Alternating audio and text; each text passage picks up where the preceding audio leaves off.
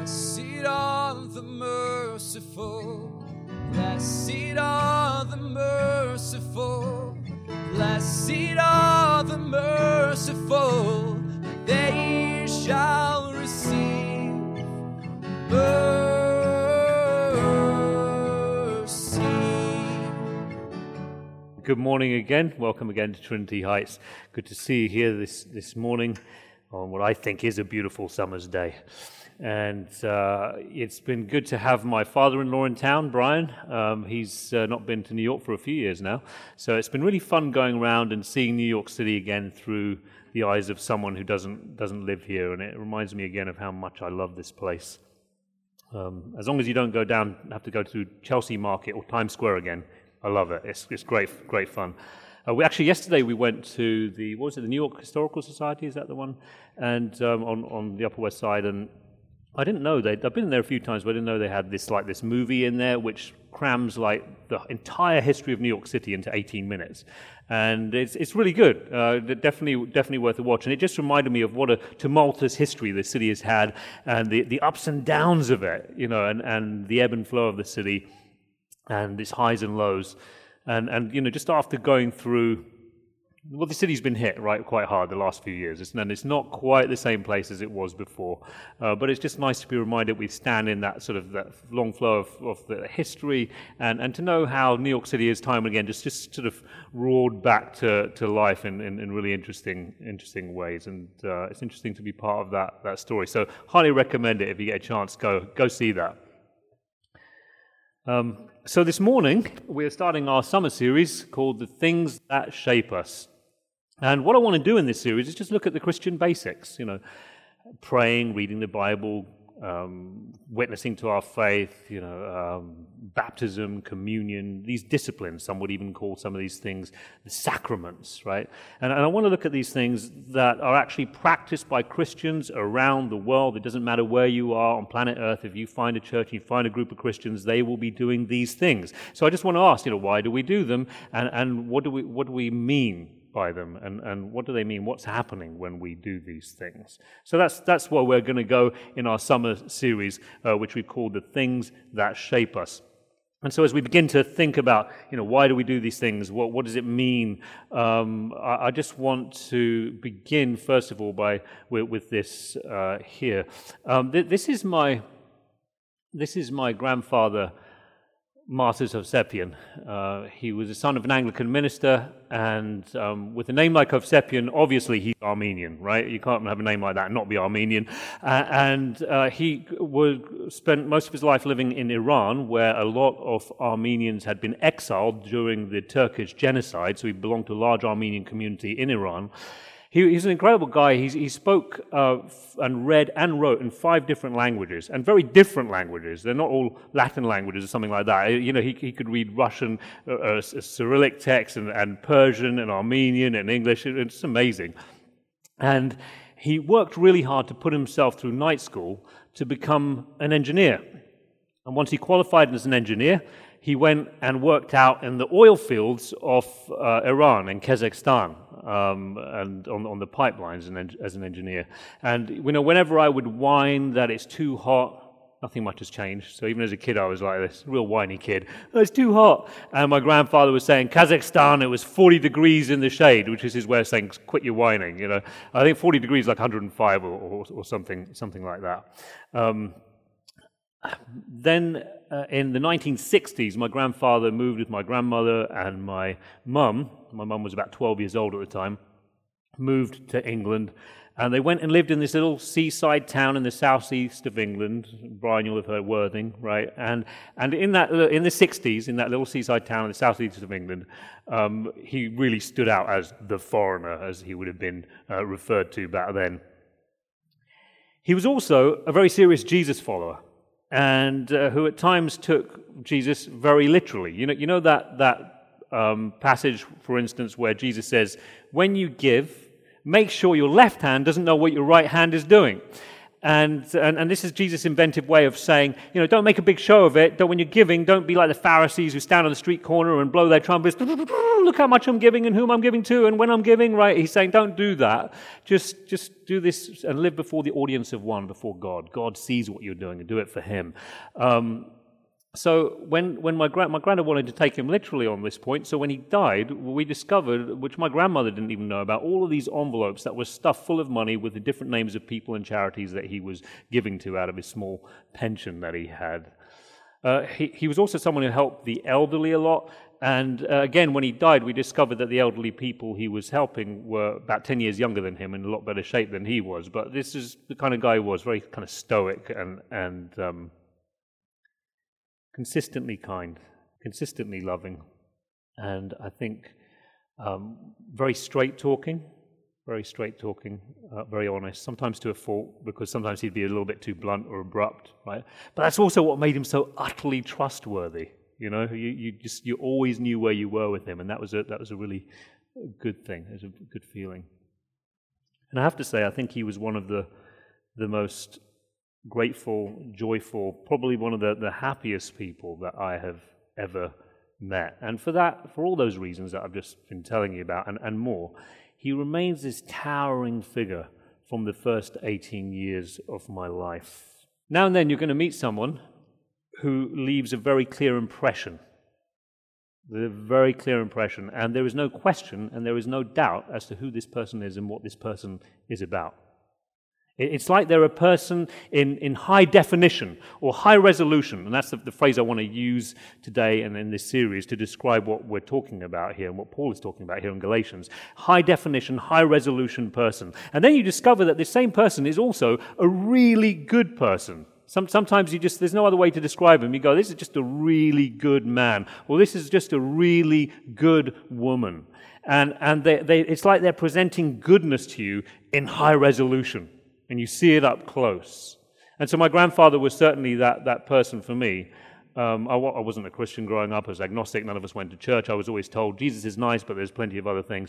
All right. So so this is what. But but this this man leaves this lasting impression, and it's it's interesting because he's very different from me, very different, um, and personality-wise and, and, and character and, and, and things like that. But but I just look back at him and I go, ah. Oh, this is the proper way of life. This, if more people lived like this man, this world would be a better place. So I just want to stop there, and I want us just to think about who has been that for us, for you. They're unusual, these characters.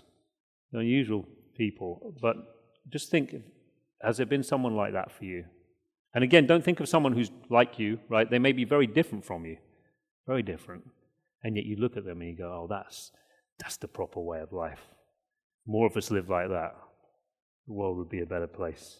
I want to start there by telling you about my own personal experience of this and of the of the the, the possible experiences that you've had of, of this as well, because otherwise it's quite hard to talk about the proper way of life, right? Because because we live in a pluralist society, uh, and, and it's hard to talk about the proper way of life in a pluralist society. What, what what does that mean? Well, it means it means that we live in this in this culture where there is not one story that binds us all together, to which we're all committed. There's not a story that creates this mutual commitment to each other, right? That we don't have that. What do we have instead? What do we have? We don't have one story. We have multiple stories, sometimes uh, contradictory stories that are acting on us simultaneously, so that sometimes we find ourselves living out of one story one minute and then living out of a very different story the next. So, for example, uh, obviously Christianity is one of the stories that operates in the background of our culture, and out, out of that story, out of that story, we we we were told, look, humility is a virtue. Be humble. That's a good thing to be to be to show humility. And then there's other stories in the working in the background of our culture at the very same time, which is saying, "Hey, if you got it, flaunt it." Right? And so sometimes it's quite hard. We can live quite contorted lives as as we try to live out of these different stories simultaneously. They're pulling in different directions. I love the way one thinker uh, describes it. He says that we the modern world is a pandemonium of myths thrown into a disorderly heap. Okay, this is a quote from Nietzsche. I was going to try and slip one by you. Okay, I was going to, I was going to, we'll put that on the Nietzsche counter. I think that's number two or three this year. That's not bad. We made it to to, to June, and, and here we are. Uh, but I love I love the way he he says this. A pand- the modern world is a pandemonium of myths or stories thrown into a disorderly heap. And in this disorderly heap, who's to say which story should come out on top and which is a story that, that should dominate our lives and bind us together and create that mutual commitment to each other? Who, who's to say? And so, if there is any collective wisdom in our cultural context, it turns the the question back on us. How should we live? What is the proper way of life? Well, look within. Look within, our culture says. So what do we discover when we look within ourselves? See if this sounds familiar.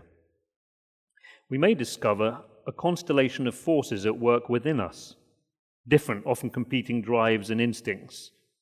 If you look inside yourself, you find multiple, sometimes conflicting desires emerging and acting on us simultaneously. We might find ourselves sometimes wanting to act on several all at once. We have different things we love, but sometimes we find those different loves pull us in very different directions. So we're, you see the situation where we're in this context where there are multiple cultural forces working on us on the outside and multiple forces, constellation of forces at work, drives, instincts, urges, working on the inside of us. And it's very hard then to become like one of these, these crystal clear, sharply defined, high-resolution people who presents goodness to the world in high resolution. It's hard to become that kind of person in that kind of context.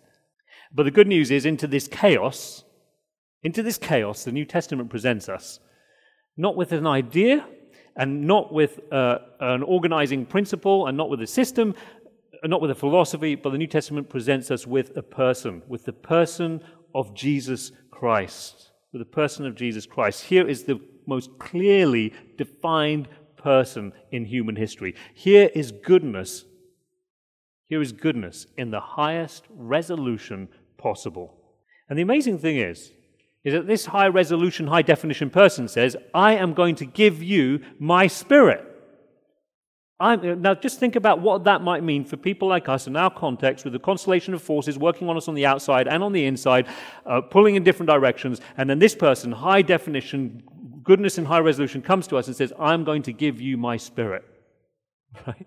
Can't get any more intimate than that. Think about what that might mean. Last week we celebrated um, the, the Pentecost, right? Well, I, I didn't. I was in bed sick, right? But the rest of you did, right? So there was it was Pentecost Sunday, where we celebrate the coming of the Holy Spirit, the Spirit that God gives us of, of Himself. And so one of the things I want us to understand about the work of the Holy Spirit is that the Holy Spirit is working to bring us to full personhood, is another way of saying it, to make us clearly defined people, to organize that chaos of the constellation of forces that work within us and work outside us, to make us the kind of people who can present goodness, the goodness of God to the world in high resolution. So let's think about um, this, this person that Paul is, is thinking about, who's been brought by the Spirit in, into high resolution. He says, but the fruit of the Spirit is love, joy, peace, patience, kindness, goodness, faithfulness, gentleness, self-control. This is very clearly defined characteristics. This is not this is not just a list of, of stuff Paul happens to like, right? This is, um, it's not like that, what was it, in The Sound of Music, that song, you know, raindrops and roses, whiskers and kittens, bright copper kettles and warm woolen mittens, brown paper packages tied up with them. These are a few of my favorite things. Um, that was horrible. but, but, uh, These are a few of my favorite things. Is that better? I don't know. Probably not. So so this is this is not that, right? This is not just a random list of stuff Paul happens to like. He's talking about a clearly defined person who can present the goodness of God in high definition, the sharpest resolution possible. It's interesting, because it's tempting, right, to look at a person like this from the outside, from the outside and say, oh, look look at this, it's so serene, so beautiful, so sharply defined, so clear, but perhaps they're not psychologically uh, as complex. Perhaps they they don't struggle in the same way. They don't know what it's like to get pulled in these multiple different directions the way I do. They don't struggle. It's not as a struggle the same way it is for me. Um, and so I think that's why it's really important that Paul doesn't just look from the outside at this person, but he does this deep dive into beneath the surface of this person. He wants to get to the core of this person to show us the process that this person goes through and has gone through to, to become this high-definition person, that the process that this person has experienced um, and, and the struggle they've gone through in order to, to, to, to be that kind of person. And, and so he, he says this. He says, "But I say, walk by the Spirit, and you will not gratify the desires of the flesh. For the desires of the flesh are against the Spirit, and the desires of the Spirit against the flesh. For these are opposed to each other to keep you from doing the things you want to do. Those who belong to Christ Jesus have crucified the flesh with its passions and desires. Since we live by the Spirit, let us keep in step with the Spirit." So to be clear, right? What Paul is saying here is it's not that this person doesn't know what it's like to have a constellation of forces at work within them, drives and instincts, and, and a constellation of forces. He lived in a very multicultural context, Paul did. Multiple cultural stories going on at the same time, working on the outside of him as well. It's not that this person like doesn't understand that. It's not that this person never knows what it's like to be pulled in different directions by competing drives and instincts and, and, and this constellation of forces. It's not that they don't know. In fact, in fact, I think that this person has probably experienced this kind of tension of being pulled in different directions at the same time more intensely, more intensely than most people. I love the way C S Lewis describes this. Um, he says, "A silly idea is current that good people do not know what temptation means. This is an obvious lie. Only those who try to resist temptation know how strong it is. After all, you find out the strength of the German army." He's writing in World War Two, right? So he says, you only find out the strength of the German army by fighting against it, right? While they're going through the Blitz. He's thinking about that. Not by giving in. You find out the strength of a wind by trying to walk against it, not by lying down. A man who gives in to temptation after five minutes simply does not know what it would have been like an hour later. That is why bad people, in one sense, know very little about badness. They've lived a sheltered life by always giving in. We never find out the strength of the evil impulse inside us until we try to fight it. And Christ, because he was the only man who never yielded to temptation, is also the only man who knows to the full what temptation means. The only complete realist. I like that. It says he's the only complete realist. So Paul says, you know, the, the person who is, is walking by the Spirit, living by the Spirit, keeping in step with the Spirit, um, is also the person who has had to crucify the flesh with its passions and desires, right? So it's, it's nice to, to, to think about walking by the Spirit. That sounds like walking on cloud nine, right? Walking walking in, in, in the air, a few inches in the in the air, right? Sounds very nice. But then there's this very violent side to this as well, isn't there? They've had to put to death, right? Crucify the pa- flesh with its passions and desires. Oh, and, and it's important to, to just, as a side note, when he says flesh, he's, he's not talking about the human body, right? He, he's not he's not saying, look, the human body is made of matter and physical stuff and therefore it's evil. God is the inventor of matter, right? Paul would be the first to affirm the goodness of creation. So he'd never say something like that. What he's doing is he's using this Greek word sarx, which is the, the, the word for flesh, which is actually, he's using it symbolically and metaphorically to describe our decadent nature, our, our proclivity for evil, our, our tendency to want what's bad for us, right? And our inability to organize ourselves into personhood, right? And and so he's he's talking about about that. He's talking about our decadent nature, which is pulled in every different direction by these drifting and shifting and changing passions and desires. And the person who is brought into high resolution goes through this. Take up your cross, Jesus says, and follow me. This is the journey to full personhood, to becoming a res- high resolution person. But wait, it's not just about giving definition to you. And it's not just about giving definition to me as an individual. Actually, Paul is, as usual, always thinking communally, collectively, corporately. So the, the, the fact that Paul is actually interested here in the, how the Spirit of God It's not just living in me, but in us, in the midst of the, the people of God. Uh, and the fact that he want, he's talking about the Spirit giving definition to us as a community uh, becomes clear if we look at just the, the few verses before he talks about the fruit of the Spirit. He says this, the acts of the flesh are obvious. Sexual immorality, impurity and debauchery, idolatry and witchcraft, hatred, discord, jealousy, fits of rage, selfish ambition, dissensions, factions, envy, drunkenness, orgies, and the like. I warn you, as I did before, that those who live like this will not inherit the kingdom of God. What, what he's talking about here is not a community. He's talking about a group of individuals who are at each other's throats, who are divided, who are taking what they want from each other, Um, and just using each other, and, and there's discord and there's and division. And then he compares that group of individuals to the Spirit, because then he starts talking about the fruit of, of the Spirit right after that. And so this gives us a clue of how we should be understanding and thinking about and processing that this, this idea of the fruit of the Spirit in our lives. It, it's not the fruit of the Spirit is love. Do I feel warm and loving today? I'm not saying you shouldn't reflect. It's good to be in touch with yourself. That's good. But um, that's one reflection question. But there, but there's another one which I think Paul would prioritize. That's maybe secondary or tertiary. Prioritize saying, how are people right now experiencing love from me when they encounter me this week? And that can become a very practical question. It's not this nebulous thing, right? It's not ambiguous.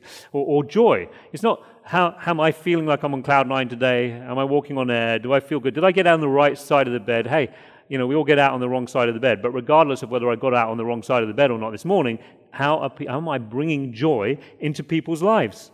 Peace. Again, like we said in our Colossians series, it's not about, do I feel serene? Do I feel calm? Do I feel zen today? But, but is do I make peace between people, between individuals, between communities that might be at odds with each other. So that the fruit of the Spirit is not just this navel-gazing inward journey, but it has to do with how we show up in each other's lives. And so I, I would, here's, here's one um, application this week. Make a list of the fruit of the Spirit that, that, that Paul gives us, this high-definition person, have, and, and then start listing the people next to that that you're going to come across this week. And as a meditation, in an extended meditation this week, think about how those people are going to experience this because you step into their lives this week. Some of you know the story of Saint Augustine. He was nineteen years old when he read a dialogue by the Roman philosopher Cicero. And in there, Cicero says that every person sets out to be happy. Well, you know, obviously. Who, who as a child grows up hoping that they're going to be thoroughly miserable? So, so we don't, we don't do that. And yet, and yet life is often characterized by conflicting desires and frustrations and, and unfulfilled longings. So so every, you know, everything we've been talking about this morning, right? The passions, desires that pull us in different directions, that constellation of forces that pull us in one way and then another. So so this was a problem that, that Augustine wrestled with early on. And, and he came to the conclusion that our lives are out of order, they're in chaos, they're not sharply defined, they're not high resolution because we have what he calls disordered loves. Augustine was convinced that what defines a person, what gives definition to a person more than anything else, is what we love. He said that when we ask if someone is a good person, that's what we started thinking about at the beginning of this message this morning, when we ask what is a good person, what, what we're asking is not what they believe, but rather what they love. He says that what we consider human virtues, like courage, honesty, are essentially forms of love. Courage, for instance, is loving your neighbor's well-being more than your own safety. Honesty is loving someone enough to tell them the truth, even when it puts you at a disadvantage. On the other hand, sin, Augustine said, is ultimately a lack of love for either God or for your neighbor. The essence of sin, he says, is disordered love. There's different loves pulling in different directions, disordered love. Disordered life means disordered love. The lack of personhood is disordered loves. If, if, if, for example, I love my own reputation more than the truth, you know what I'm going to do? I'm going to lie to you, and, and, and I'm going to become a pathological liar, and soon you won't have a relationship with me. You'll just be relating to this mask I'm wearing. If I love my reputation more than I love the truth. If you love making money more than your family and your friends, In other words, what, what it's saying is that you're taking something that should be a, maybe your I'm right, God first, then your family and friends second, and we're taking that and we're moving that down to number ten, and we're taking number ten, which is the love of money, and we're putting it at number two or number one, right? This is disordering of loves. And what happens? Well, the family's going to get neglected, and people are going to get hurt and crushed by the wheels of that. It, it leads to this, this relational, disordered lives, chaos. One author says this, um, I'm just working hard to be good at what I do. I'm just seeking to find someone to love me. I'm working out so I can be a good steward of my body. I'm working hard to accomplish something in politics or business, or to have a good career, or just make a little money for security, or provide for my family. Is that right? Is that really what we're doing? Or is it really the elevation of something else to where it shouldn't be? Is it the disordering of our loves? And that's that's something we, we need to wrestle with. So here's one more application for today. Make a list of the things you love. And I want you to keep that list, put it on your fridge, put it somewhere we're going to see it. Keep that list for the duration of this summer series of things that shape us, right? Keep that list, make a list of the things you love, and then think about how they are ordered. Be as honest and brutal as you can. How are these things ordered right there in, in your life? Because my hope is as we go through and we start thinking about, you know, prayer, reading the Bible, taking communion, being baptized, witnessing to our faith, my hope is that the, the, these are the very disciplines that the Spirit of God wants to work through to reorder our loves, to bring them into the right order, to turn us into those high-definition, clearly defined people so that we can present the goodness of God in the highest resolution possible. Amen. Let us pray. Father, there are a lot of things that we love, and we we often get it wrong, and we we, we love the things that should be number five, and we make them number one. And, and, and so, God, we ask that by your Spirit, and through this time together, in the coming weeks ahead, you would reorder our loves once again. Father, please come. Make us those clearly defined people. Make us the kind of people who can present you and your goodness to the world around us in the highest resolution possible. In Jesus' name, amen.